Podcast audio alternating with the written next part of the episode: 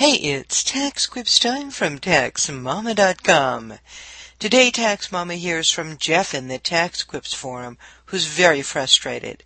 To make a long story short, and you can read the long story here, Geoff didn't file his tax return on time because he couldn't afford to pay for the preparation fees.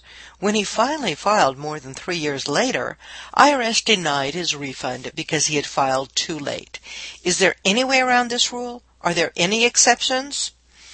Well, Geoff, Paul Clausen is right on all the points he makes, and you can read Paul's response. It's excellent.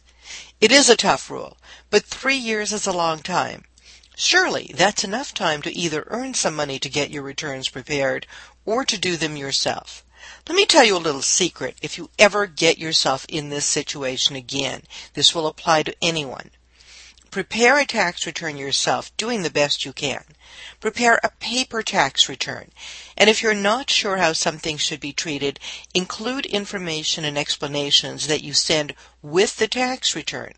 Include a cover sheet if you know that you're doing it totally incorrectly, saying this is a protective filing until you can afford to get it done properly.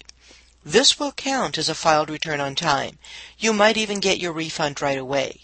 Meanwhile, you have another three years to get it done correctly, which might even result in more of a refund.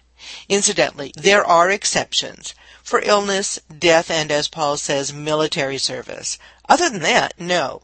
And remember, you can find answers to all kinds of questions about tax refunds and other tax issues free. Where? Where else?